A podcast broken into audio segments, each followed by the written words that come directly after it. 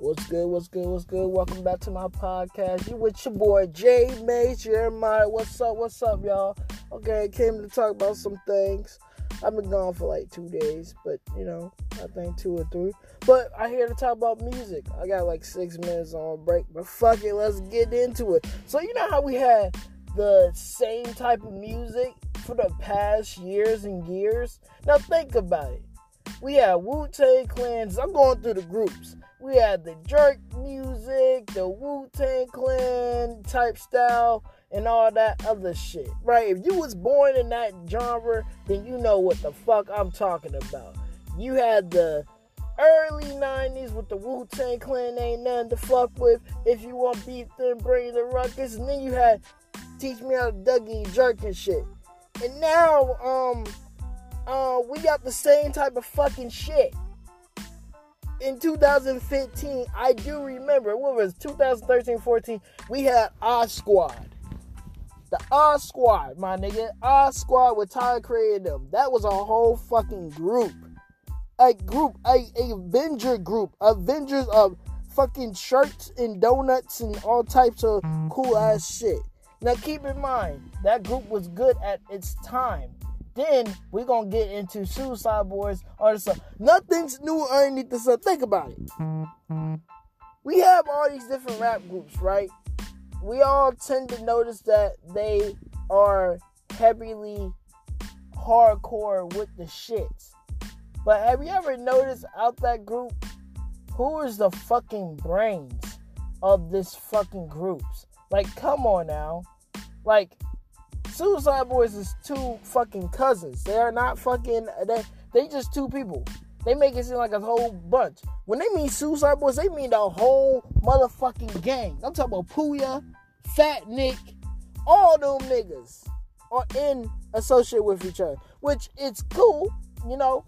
Boom, make money, but we all tend to forget the aspect of why they got together. That's like fucking taking Oh, what, what's a good nature cause? I love to talk about food. We're gonna get into that's like taking fucking fucking McDonald's and fucking Wendy's and having a baby. But no, no, no, they separate, but together they the fucking same. And you got the king, right? Cool.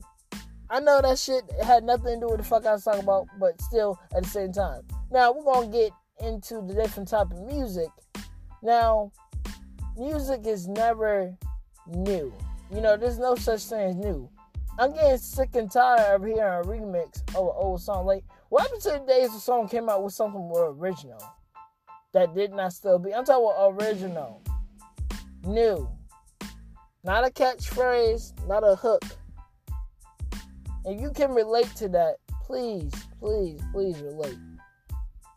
But like I said, I just came up here and talk a little bit about certain things, but like if you guys had a group, a rap group, uh, any type of style group, what group would y'all want to be together? Think about it.